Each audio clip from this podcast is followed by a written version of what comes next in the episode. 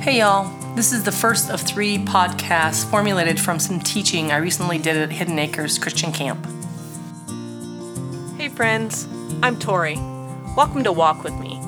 Walk With Me is a place where real women share real stories of real struggles and joys as they walk together along this rocky road we call life.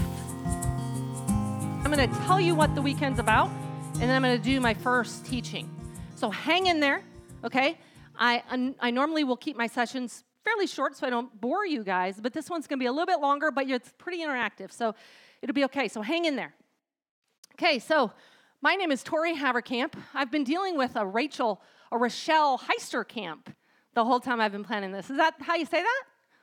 Yeah, so those are Dutch names, by the way. And when you have a Dutch name, it always says a K instead of a C. So the camp part, don't spell it with a C, okay? It's a K, Heisterkamp, Haverkamp.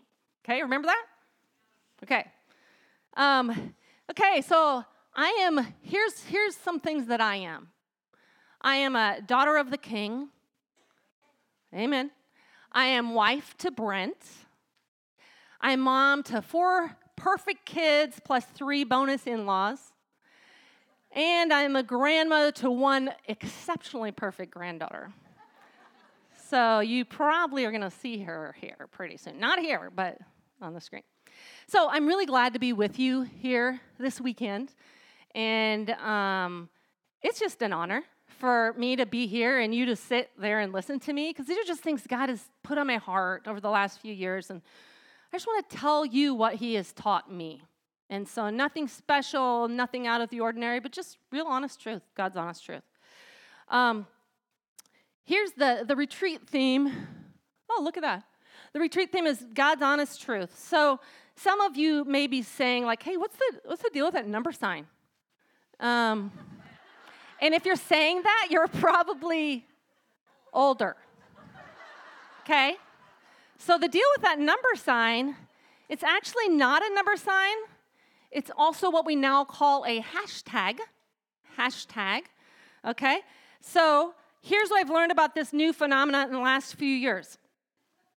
Um, a hashtag, and I pulled this off of Google. So, those of you who didn't know what a hashtag is, you might need to spend a little more time on Google. So, here's what, here's what it told me a hashtag is the pound sign, the sharp note in a musical notation, a tic tac board. We know what all those are. When it comes to social media, the hashtag is used to draw attention, to organize, and to promote.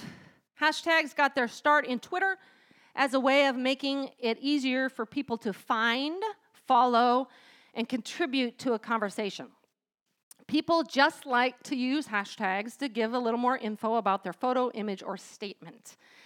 And this is me now. Hashtags, I have also found, with my friends at least, kind of encapsulate the truth of the matter. Okay, so I'm to show you exactly what I'm talking about. Okay, let's bring up our first. Okay, here's a hashtag. Okay, this hashtag is hashtag I hate laundry. Okay? I hate it when I finally cut up with the laundry and I see my family walking around the house wearing clothes. so, hashtag I hate laundry. Okay, let's go to our next one. Okay, hashtag relationship goals. Sweet, huh? Okay, when I typed that in to get an image, they weren't all that sweet, but I thought that was pretty cute. Okay, uh, next one.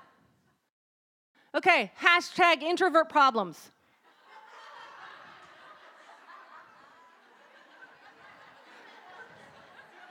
Does that resonate with anybody? Okay. I really, really like that, actually. I like that a lot. Okay, next one. Hashtag mom life. Who thinks that looks pretty familiar? Okay, who's escaping from that?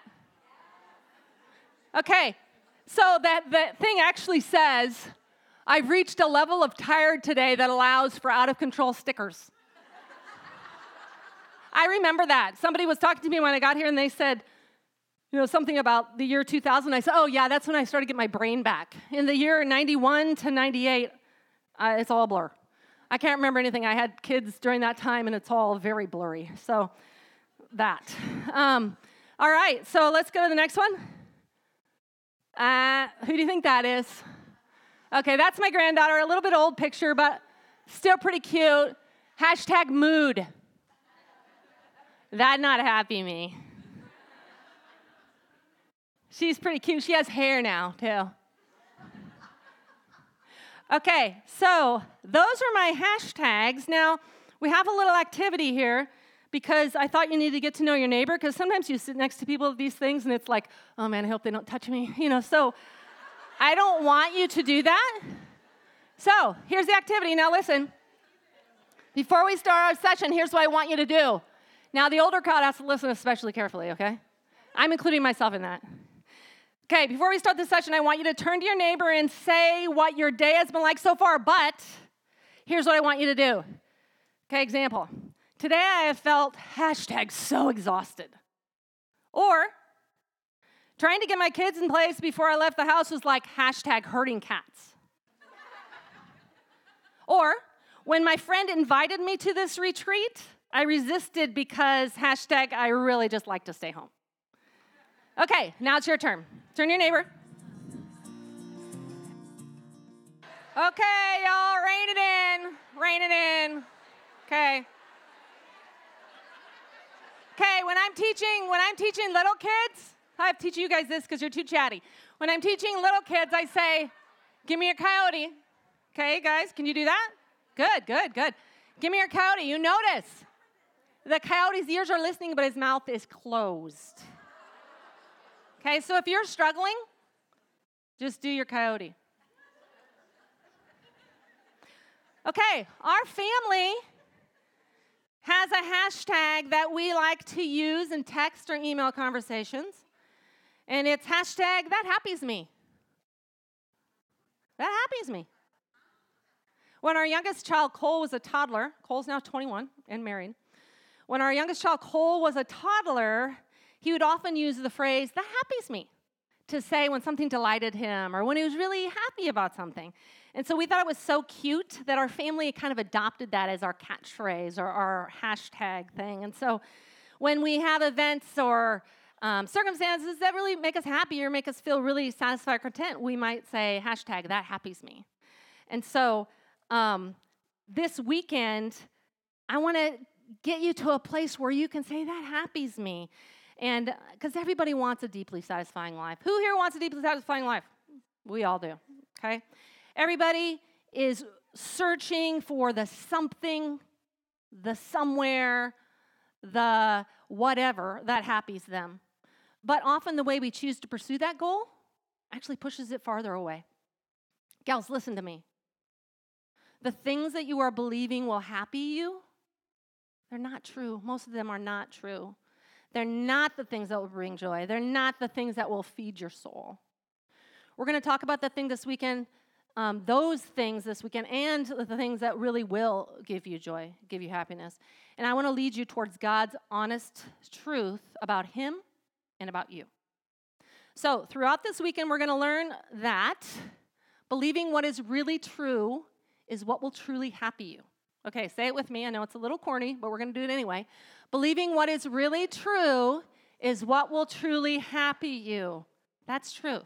Believing what is really true is what will truly happy you. Now, it seems a little corny and a little silly, but those are the things you remember. Who remembers like the pop, pop, fizz, fizz, odor, odor, relief? Okay, you remember those things. Okay?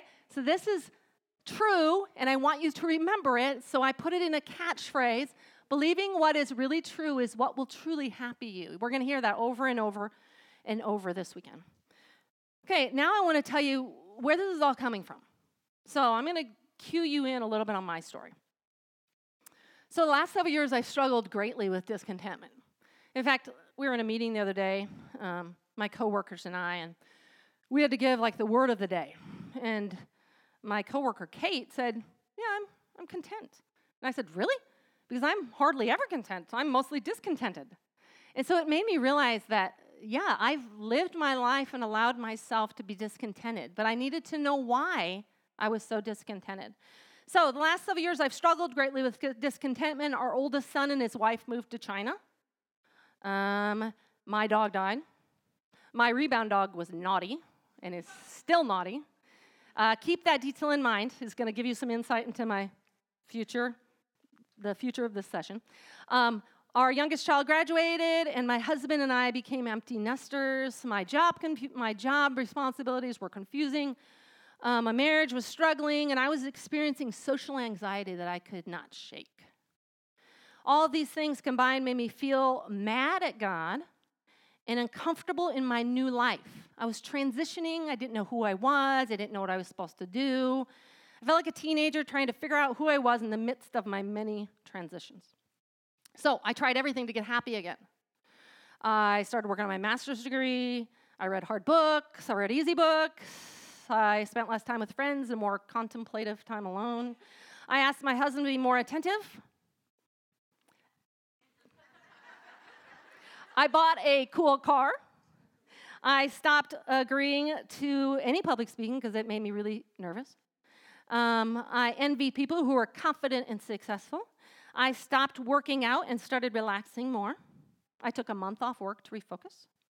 I spoke my mind. I felt sorry for myself. I complained about everything. Are you like me? Are you saying, now this will age me, like Mick Jagger? I can't get no satisfaction. But I try and I try and I try. Satan would love to keep you and me in that spot of dissatisfaction. But we're going to teach you a better way. So recently, God intervened. Slowly, but surely, He got my attention and started teaching me about what truly satisfies. And it's not hashtag Snickers. You guys get that? You get that? Because on the Snickers bar it says satisfies. Okay. Okay, I should have brought one. Snickers satisfies. Okay. And it's not Snickers. It's not Snickers. Occasionally it's Snickers, but mostly not, okay? You'll notice that not all those things I listed are bad. Not all of them are bad. They're very me focused, but they're not all bad. In fact, some of them are very good if done with the correct motivation.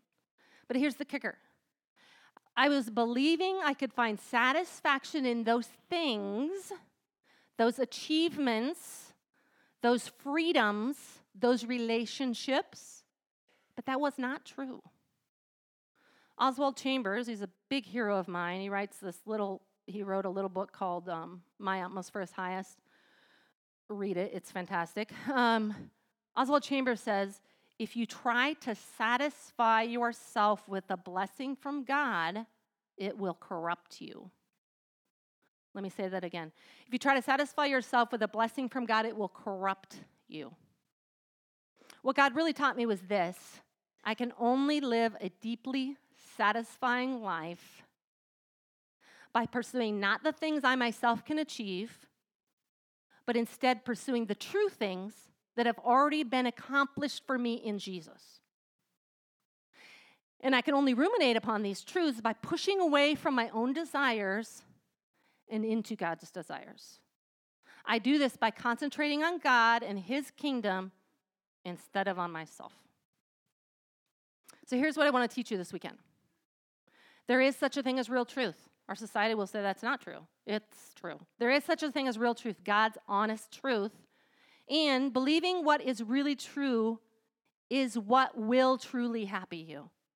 This weekend, I want to teach you some really true things that God taught me about myself and about Himself. And guys, I'm still a work in progress. I haven't gotten there yet, but I'm taking one step at a time, and I'm going to help you do the same thing. Okay, so you're going to hear me say a lot of true, truth, that's not true, because I want to tell you there's truth and there's lies. We're going to learn all about what truth is so you can see what is not true. All right? Everybody give me an amen? Amen. amen. Okay, so you'll, you'll learn that I do things in threes, okay? So tonight tomorrow, we're going to learn some things that are, are really true. God's the boss. You're lavishly loved by Him, every single one of you and He is much more than you can ever imagine. All right. I'm going to pray a prayer for you before I start our first session about who's the boss. And there's a really great book called Valley of Vision that sometimes, if I feel like I don't know what to pray, these are old prayers. And these are um, like Puritan prayers. And so sometimes I'll just go and I'll read this out loud to God. And so, as I was doing that the other day, I realized this prayer was so appropriate for our weekend. And so, I'm going to read this Puritan prayer out loud, and it's going to be our prayer to God for the evening. All right, so bow your heads and close your eyes, and I'm going to read this prayer to you. Oh Lord, help me never to expect my happiness from the world, but only in Thee. Let me not think that I shall be more happy by living to myself, for I can only be happy if employed for Thee, and if I desire to live in this world, only to do and suffer what Thou dost allot me. Teach me that if I do not live a life that satisfies Thee, I shall not live a life that will satisfy myself. Help me not to think of living to Thee in my own strength, but always to look to and rely on Thee for assistance. Teach me that there is no greater truth than this, that I can do nothing of myself. How precious is time and how painful to see it fly, with little done to good purpose. I need thy help. Oh, may my soul sensibly depend upon thee for all sanctification and every accomplishment of thy purposes for me, for the world, and for thy kingdom. Amen. Amen. All right. Here is what we're going to talk about first. Who's the boss? Whose truth do I believe? Hashtag who's the boss? I expect you all to be using hashtags after tonight. Okay? Uh huh. You can try, you know. Do it once, see what happens. Okay, so we're going to talk about who's the boss? Whose truth do I believe? So before we can achieve deep satisfaction in life, we have to decide whose truth to believe. To do that, we have to determine who's the boss. In essence, the reason I struggled with dissatisfaction in the last few years is because I wasn't really sure who I wanted to be boss of my life. If I was boss of my life, then I could believe what I felt and what I saw happening in the world and what the world was telling me was good. But if I chose God to be the boss, then I had to believe that what He said was actually truth, regardless of my feelings. So, we all have God's honest truth available to us. Okay, it's in your Bible. Hope you all brought yours. It's in your Bible. It's in nature. If our curtains were open, we could see. We can. I can see. Um, I want you to go out tonight, and it's going to be probably dark when you get out there. But I want you to look at the stars, and I want you to see like God's revealed revelation to everyone. It's His common grace. It's not just to you as believers.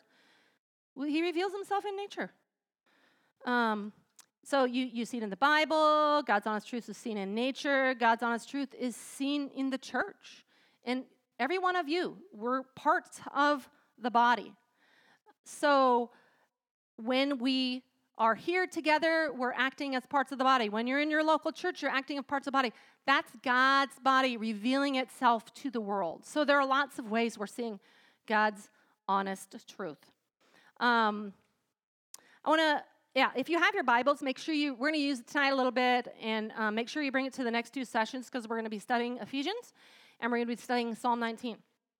Psalm 19 is a great one for looking at the sky, so look that up tonight because it'll amaze you.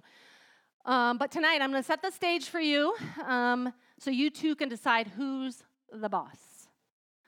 You're not the boss of me. You've heard it said, you've said it, we've all said it. In fact, all of us say it every day. Who's the boss of your life? When I made the decision on who was boss finally, it made everything so much clearer. You know, there's there's great simplicity and servitude, knowing who's the boss and who's underneath. There's just knowing the roles simplifies life. Um, when you know, this idea of who's the boss and being kind of set apart, it goes back to the Old Testament. I mean, it goes back to the beginning of time. But it goes back to the Old Testament when God wanted to set aside a people all of his own, a people that looked different than the rest of the world. He wanted to say, These are my people. They live by my design. They are peculiar. They're different than the rest of the world because I'm their boss. So the idea goes way back to the beginning of time, way back to the beginning of the Bible. Three big ideas for you tonight. Number one, when did God become the boss of me? Number two, Why should I surrender to the boss of me? And number three, how do I surrender to the boss of me? So, when, why, how? Three big ideas. So, let's start with when. When did God become the boss of me? Okay, I've asked some wonderful women from Stonebridge to come up and read some scripture for me because I really like to start out the evening with scripture because God says that his word is good for teaching, for reproof, for correction and righteousness. Oh, is this already on? No, this is not on. And so we're going to do that. We're going to teach you with God's word. Um, if I can figure out how to, there we go. All right, just wait though, okay? Okay, so we're to have these guys read. I'm to talk to you, and they're to read. And this way, we'll just get the Word of God kind of floating around the room because the Word of God is powerful and effective, and it never returns void. So if you're ever at a point where you just say, uh, I'm at a point in my life I don't know what to do, then you go read the Word of God because it does something when you read it. All right, so let's start with when did God become the boss of me? Let's go back to the beginning. Okay, God gave everything we could ever need. And in Genesis 2, it says Adam and Eve, this is the account of the heavens and the earth when they were created, when the Lord God made the earth and the heavens. Now, no shrub had yet appeared on the earth, and no plant had yet sprung up. For the Lord God had not sent rain on the earth, and there was no one to work the ground, but streams came up from the earth and watered the whole surface of the ground. Then the, lo- then the Lord God formed a man from the dust of the ground and breathed into his nostrils the breath of life, and the man became a living being. Now the Lord God had planted a garden in the east, in Eden, and there he put the man he had formed. The Lord God had made all kinds of trees grow out of the ground, trees that were pleasing to the eye and good for food. In the middle of the garden were the tree of life and the tree of knowledge of good and evil. Excellent. So, the creator of a thing gets to be in charge. But guess what? We messed up. We blundered by deciding we knew better. Let's read about Genesis 3. The fall. Now the serpent was more crafty than any of the wild animals the Lord God had made. He said to the woman, Did God really say you must not eat from any tree in the garden? The woman said to the serpent, We may eat fruit from the trees in the garden, but God did say, You must not eat fruit from the tree that is in the middle of the garden, and you must not touch it, or you will die. You will certainly not die, the serpent said to the woman. For God knows that when you eat from it, your eyes will be opened, and you will be like God, knowing good and evil. When the woman saw that the fruit of the tree was good for food and pleasing to the eye, and also desirable for gaining wisdom, she took some and ate it. She also gave some to her husband who was with her, and he ate it. All right. So we blundered by deciding we knew better than God. So God had to set boundaries. He had to give us rules so we wouldn't think we were all that. Exodus 20 gives us uh, the Ten Commandments, and we're just going to read an abbreviated version of those right here. And God spoke all these words You shall have no other gods before me. You shall not make for yourself an image in the form of anything in heaven above, or on the earth beneath, or in the waters below. You shall not misuse the name of the Lord your God. Remember the Sabbath day by keeping it holy. Honor your father and your mother, so that you may live long in the land the Lord your God is giving you. You shall not murder. You shall not commit adultery. You shall not steal. You shall not give false testimony against your neighbor. You shall not covet. So, why do we need rules? Well, in Proverbs 29, it says, Where there's no revelation, the people cast off restraint. We need revelation from God. We need limits to be free from ourselves. we aren't meant to be in charge. We need rules to show us we need a savior. In fact, I thought this was interesting. In, in Galatians 3:24, the new English translation, I think it is NET, says, Thus the law had become our guardian until Christ, until Christ. Remember that. So that we could be declared righteous by faith. Some versions use like tutor, but I really liked the guardian, protect, protecting. We needed something to protect us from certain destruction. The law triggered a realization of the inadequacy of our own efforts. Those, so these rules show that we can't be good enough, and they also show us that we need a Savior. Christ made a way for us. Jesus had to come achieve our salvation for us, and God ordained that before the beginning of time. So we need these rules to show us that living by God's design works better and that we can't do it on our own. so I'm going to stop here. If you're here tonight and you think you have to be good enough to be right with God, that's not true. Romans 3:23 said for all have sinned and fall short of the glory of God. That's true. How many sins did it take you to separate from God? Only one. Who's committed more than one sin? All of us.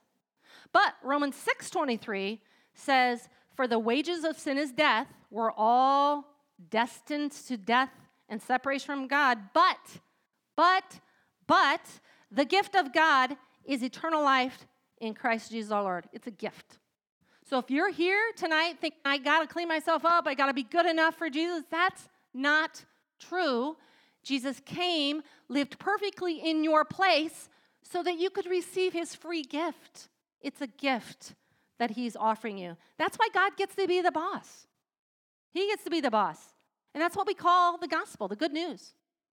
So if that's confusing to you or it's a new idea, come talk to me. And I'm going to tell you all about this free gift in Jesus. Okay, we're going to go into our second idea. Why should I surrender to the boss of me?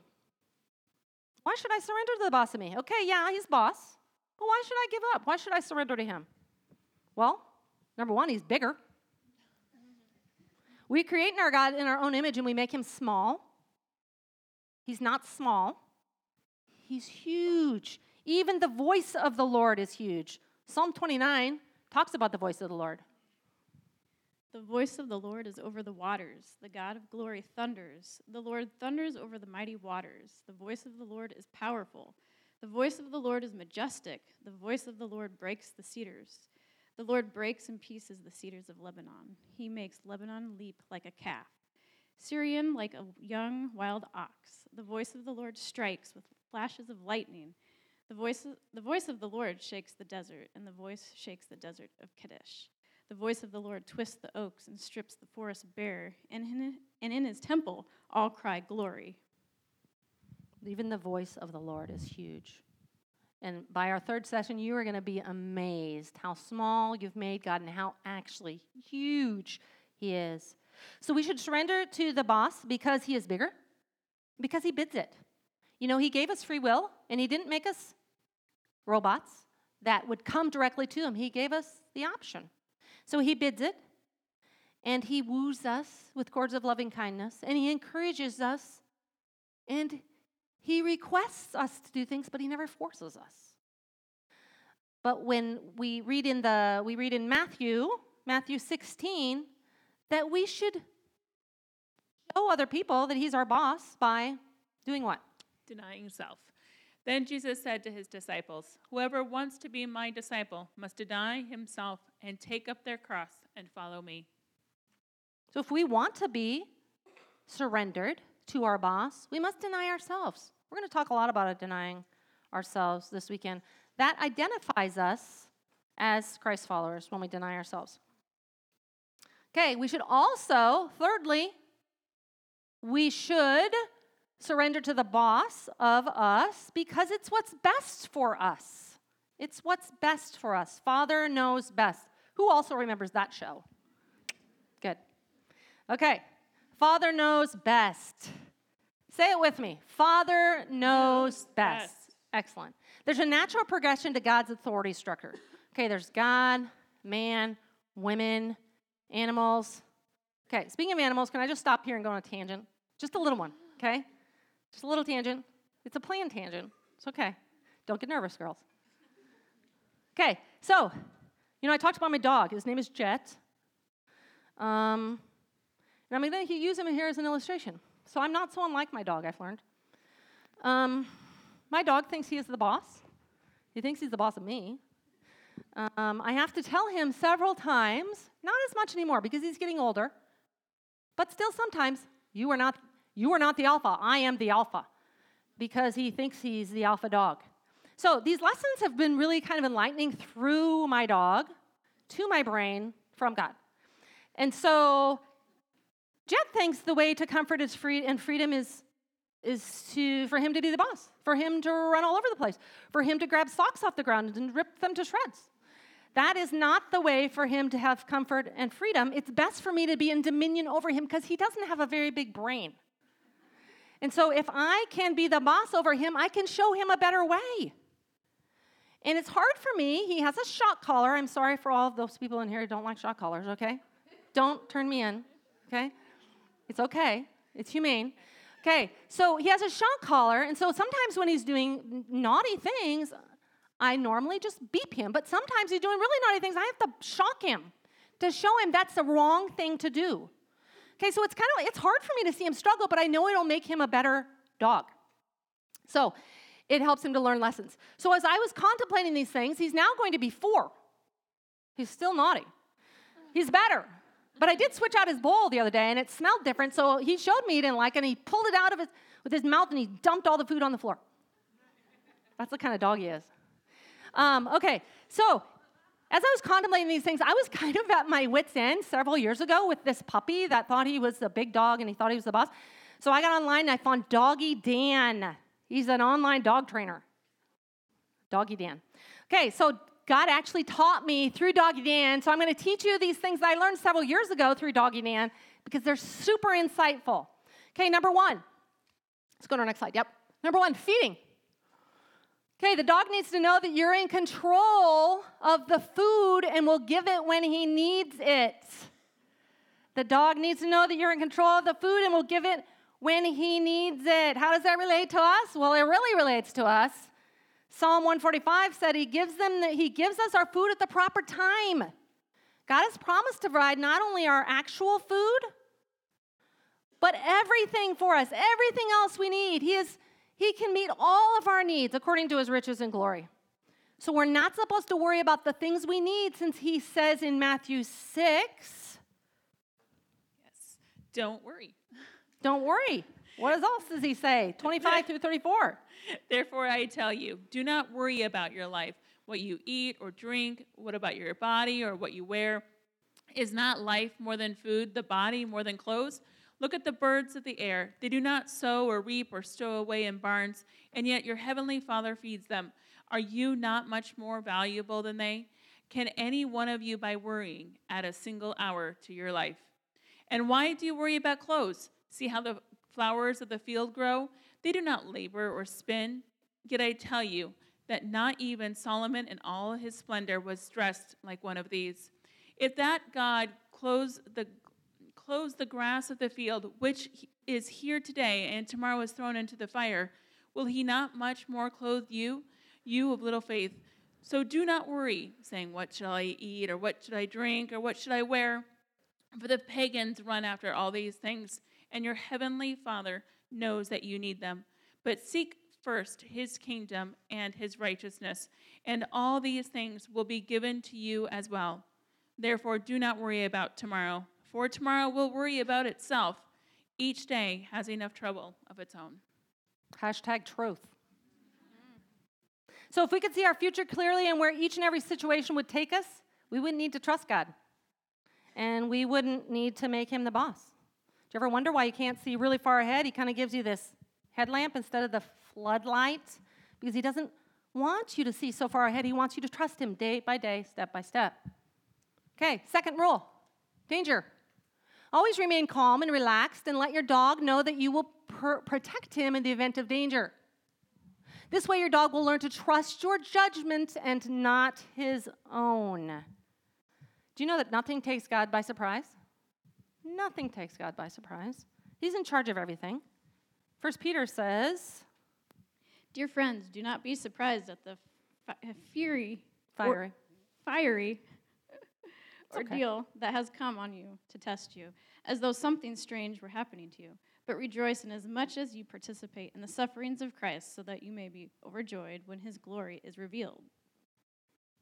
Don't think that when something happens to you that it's taking God by surprise or that it's strange. You know that you will have hard times and suffering in this life. It's not easy, but it's something that's guaranteed. Know that God is in control of that. Here's a really great uh, a really great quote for you to remember. I say this to myself a lot. It's from Charles Spurgeon. God is too good to be unkind, and he's too wise to be mistaken. And when we cannot trace his hand, we must trust his heart. God is too good to be unkind, and he's too wise to be mistaken. So we can, when we cannot trust his hand, trace his hand, we must trust his heart. Trust God's character. Okay, rule number three everything on your terms. You should initiate everything. Watch out for attention getting or space invading behaviors. My dog has trouble with this. My dog wants to be the center of attention. You know what? I want to be the center of attention. I do a lot of stealing glory from God. I do a lot of things of putting other things in God's space. Either it's my kids or my job or my hobbies or my ego or my accomplishments. I do a lot of taking God off and putting other things in his place. That's stealing his glory. So we need to watch out for those attention getting or space invading behaviors that we have. Isaiah 46 9 says, Remember the former things, those of long ago. I am God, and there is no other. I am God, and there is none like me. Amen. Psalm 115 says, Our God is in heaven. He does whatever pleases him. All right, our God's in heaven. He does whatever pleases him. You know, we get in trouble when we try to draw attention to ourselves instead of to God. We do that a lot.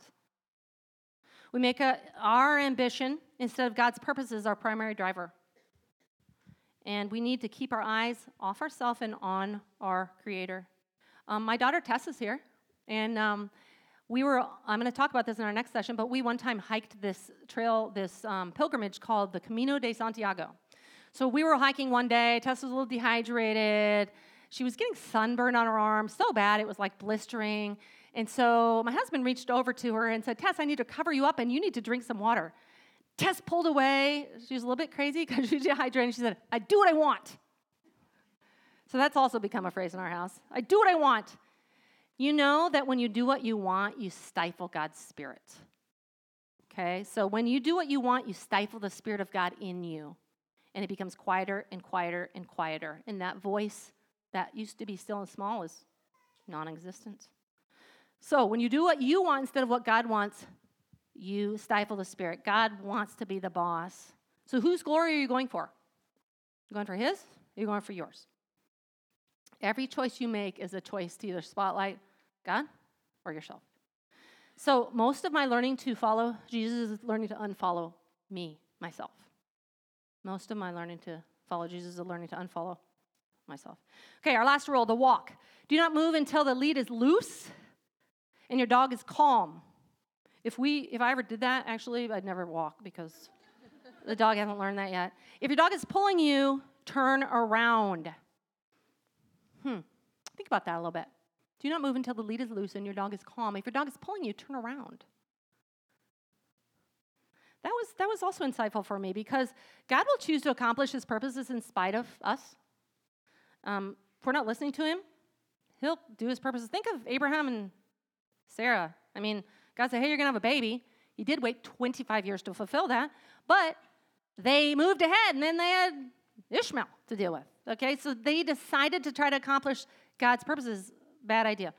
We must remain calm and trust to accomplish God's tasks. Okay, so when my dog walks, he's like this. You know, you cannot breathe because he pulls so hard on the, the leash that he cuts off his air supply. Remember that. When you're pulling so hard on your own ambition in your own way, in your own schedule, you're cutting off your spirit supply. So don't tug so hard on the leash. You're only hurting yourself. Be calm, let God lead, walk at his side. Psalm 131 is uh, verse 2 is so key to remember to do this. Um, Andrea, you have that. My heart is not proud, Lord. My eyes are not haughty.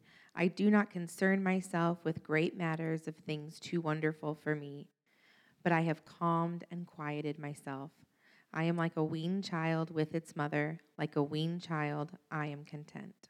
Like a weaned child. This is like a, at that time, it would be like a, a four or five year old child just walking very trustingly beside their mother.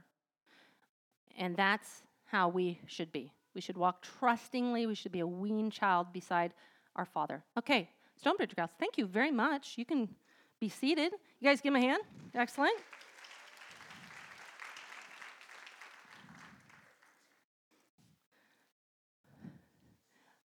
All right. I, I don't really have a, I guess I have a watch. Um, okay, so we're going to go on to our third rule. How do I surrender? That's all good. It's great. He's the boss. Okay, why should I surrender? These are the root, these are why. These are the things we should surrender because we're like animals and we our minds are finite and God's is infinite and he knows a lot better and his, our minds are very very tiny compared to his. So, those are the reasons why we should surrender. But, gals, this is hard. It's hard. This is all hard. So, how do we surrender? How? How do I surrender the boss of me?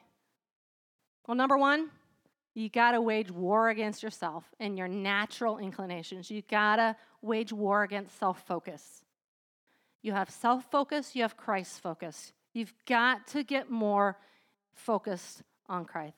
On Christ. It, it's here's the truth. It's really, really hard. So we think of ourselves too much and too often, and we need to think about God. That's just God's honest truth. He says, Come to me and I will give you rest.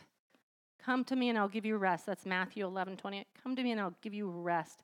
We all want rest. We all want rest. So, how do we wage war? Number one, you, you've got to be humble. You've got to know who you are and who God is. This comes from understanding the true gospel. You don't deserve what you've got from God. You don't deserve all that God has given you. Christ has purchased your redemption through his own perfect blood. Philippians 2 is a great example. I didn't want to go through, we've done a lot of scripture. I didn't want to keep making you flip through your Bibles, but Philippians 2 Christ puts himself in a, in a posture of humility. He shows us that even though he came from heaven into a dark place like our world and confined himself to skin and became a baby that was helpless, confined himself to time and space, he did all that so he could redeem you. That understanding of the gospel, that it's not about you, that it's all about God, it's all about what Christ has done for you, that will help you wage war against self focus. So remember, be humble. There's a really fantastic little book called Humility. It's by Andrew Murray. I think it's like it's old and it's just probably 85 pages. And he said something very, very key. So I'm going to read this to you. It's from Andrew Murray. The call to humility has been too little regarded in the church because its true nature and importance has been too little apprehended. It is not something which we bring to God or He bestows, it's simply the sense of entire nothingness which comes when we see how truly God is all and in which we make way for God to be all. When the creature realizes that this is the true nobility and consents to be with his will, his mind, and his affections the form, the vessel in which the life and the glory of God are to work and manifest themselves, he sees that humility is simply acknowledging the truth of his position as creature and yielding to God his place. That's truth. All right, we're going to go. Um, you know what? Let's skip the cross chart because I'm gonna let, yeah, that's, that's a really good thing. We're, we want to talk about it, but I don't want to keep you guys in here all night, so I want to move through my notes. Okay, so we wage war by being humble. Um, that's coming. We're not going to do that right now. You can turn that off. Or go back to go back to the cross chart and they can look at it. That's great. Cross chart, just I was going to explain it, but as you grow in awareness of God's holiness, He becomes bigger and bigger and bigger, and you you're aware of how undeserving you are of His love and forgiveness and grace. So God becomes bigger, and you become much more aware of your uh, station. And so that's the cross chart. You can leave that up there. Leave that up there. Okay, so to wage war, we have to be humble. We have to be connected. You know, I meet with women all the time. I can tell you within the first five minutes whether they are self focused or Christ focused. And a lot of those women who are self focused, they're not connected to the body. To be humble and to wage war against yourself, you have to be connected to the body. We need to be around the body of Christ to watch, to interact, to be convicted by the body. We need to believe the metaphors we read about the body working together as a whole. You can't be everything, but you can be a part. And you can do that part well, and you can let the other gal do her part well, and you let the whole church build up and show the body of Christ. And that's how you wage war against individualism. That's how you wage war against self focus by being part of the body by being humble, by being part of the body, by being connected. You know, John 15 talks all about abiding in Christ, abiding in Christ. One of the ways to abide in Christ is to be part of your local body, to be part of things like this. Who here has been, like, did you guys have storms recently? We had some storms, and there were like branches on the ground, and there's like pieces of plants laying all around. So, what happens to those branches and those like leaves that fall on the ground? They keep on living? They don't, they die. Because when you're not attached to the vine, the body of Christ, Jesus Himself, your life flows away. You don't have life anymore. You need to stay attached to the body. You need to abide in Christ. You need to be part of your local church because that will fight off, that will wage war against self. Okay, the the other way that we need to, uh, can we go back to our How Do I Surrender the Boss of Me? Can we go back to that? Another way you surrender to the, that's an activity. Another way that you surrender the boss uh, to the boss of you is to walk in obedience. That's great. That's great. You walk in obedience, you're teachable. Don't get stuck. that's okay. That's okay. Um, don't get stuck in your own habits, operating on your own common sense and according to your own emotions is what we think will bring true satisfaction. You think that's true? No. Don't operate on your own common sense and your own emotions. Feelings are great liars, they lie. Your feelings often do not tell you the truth. So read your Bible. The way to walk in obedience is step by step, day by day, Read your Bible. Young moms, I understand. I understand you're not going to sit down and read a whole passage, a whole book, okay? You can read a verse. You can sing a scripture song to your kids when they're in the car. You can read them part of Ephesians while they're in the bathtub. So I understand. Sometimes we don't get these huge chunks of time, but we can read our Bibles, okay? So read your Bible, let it convict you. Listen to what your pastors are saying. If you're listening to social media and letting it tell you who you are and who's boss, that's not going to be true. The other day I was trying to take a nap and we have a Roomba. Who knows what Roomba is? Well, the Roomba kept telling me, please charge Roomba. Please charge Roomba. Well, I didn't want to charge Roomba because I was sleeping. So I just got up and I turned the fan on in my bathroom and I shut my door. And I ignored Roomba. And you know what? That's funny, but we do that to God. He convicts us in the Word. We'll go to a church service and He'll, oh, be so convicted by the sermon. We walk out that threshold, we stop listening. So let those things convict you and do not ignore them by shutting them out. Let God convict you through His Word and through the body walk in obedience. Get wise counsel, read good books. Who sings this song to their kids? Oh, be careful, little eyes, what you see. Oh, be careful, little eyes, what you see. For the Father up above is looking down in love. So be careful, little eyes, what you see. It goes on to ears, goes on to mind, goes on to hands, it goes on to feet. You know, we sing that to our kids, but we're pretty flippant with what we allow our eyes to see. And we're pretty lackadaisical with what we listen to. We can't walk in obedience unless we know what truth is. So make sure you're listening and looking and ruminating on true things. Walking in obedience is walking, gals. It's walking. It's not fast, it's not flashy. We don't call it a spiritual run, we call it a spiritual walk. One step at a time, one day at a time, doing the next right thing and the next right thing and making the next right decision. So you're obedient by thinking how you're thinking, by thinking about how you're thinking. That's how you walk in obedience.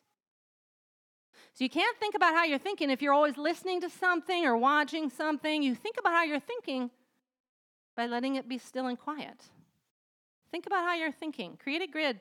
Create a, a mesh in your mind where if something comes in, you have to say, like, hmm, is that like God? Does that make me focus on God more? Does that allow me to worship, or does that make me think worldly thoughts?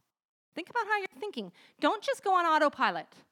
We go on autopilot, we just cruise. Don't do that. Think about how you're thinking. Capture the thoughts and make them obedient to Christ.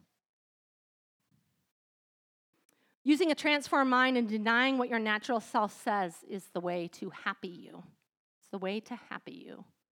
Romans 12, 2 says, Do not be conformed any longer to the pattern of this world, but be transformed by the renewing of your mind. Then you will be able to test and approve what God's will is, his good, pleasing, and perfect will.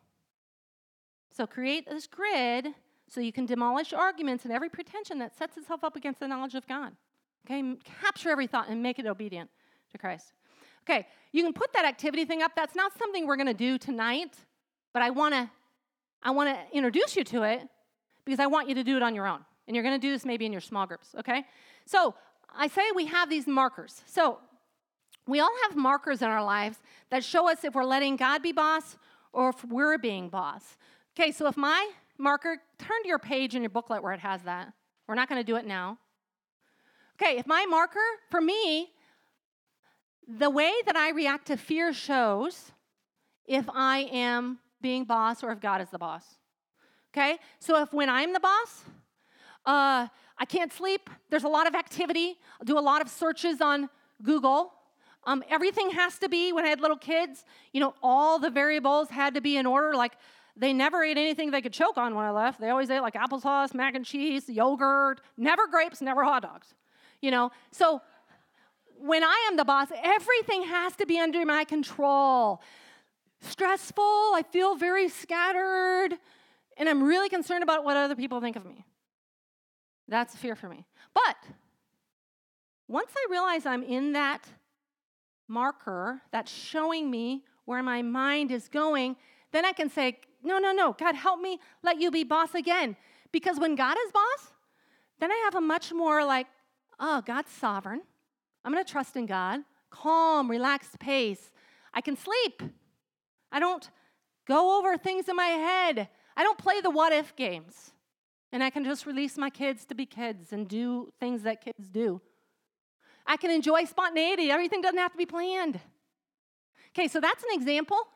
Tonight, tomorrow morning, whenever, I want you to do that. That'll key you in on how you think when you're the boss and how you should think when God's the boss. Do you understand what you're supposed to do?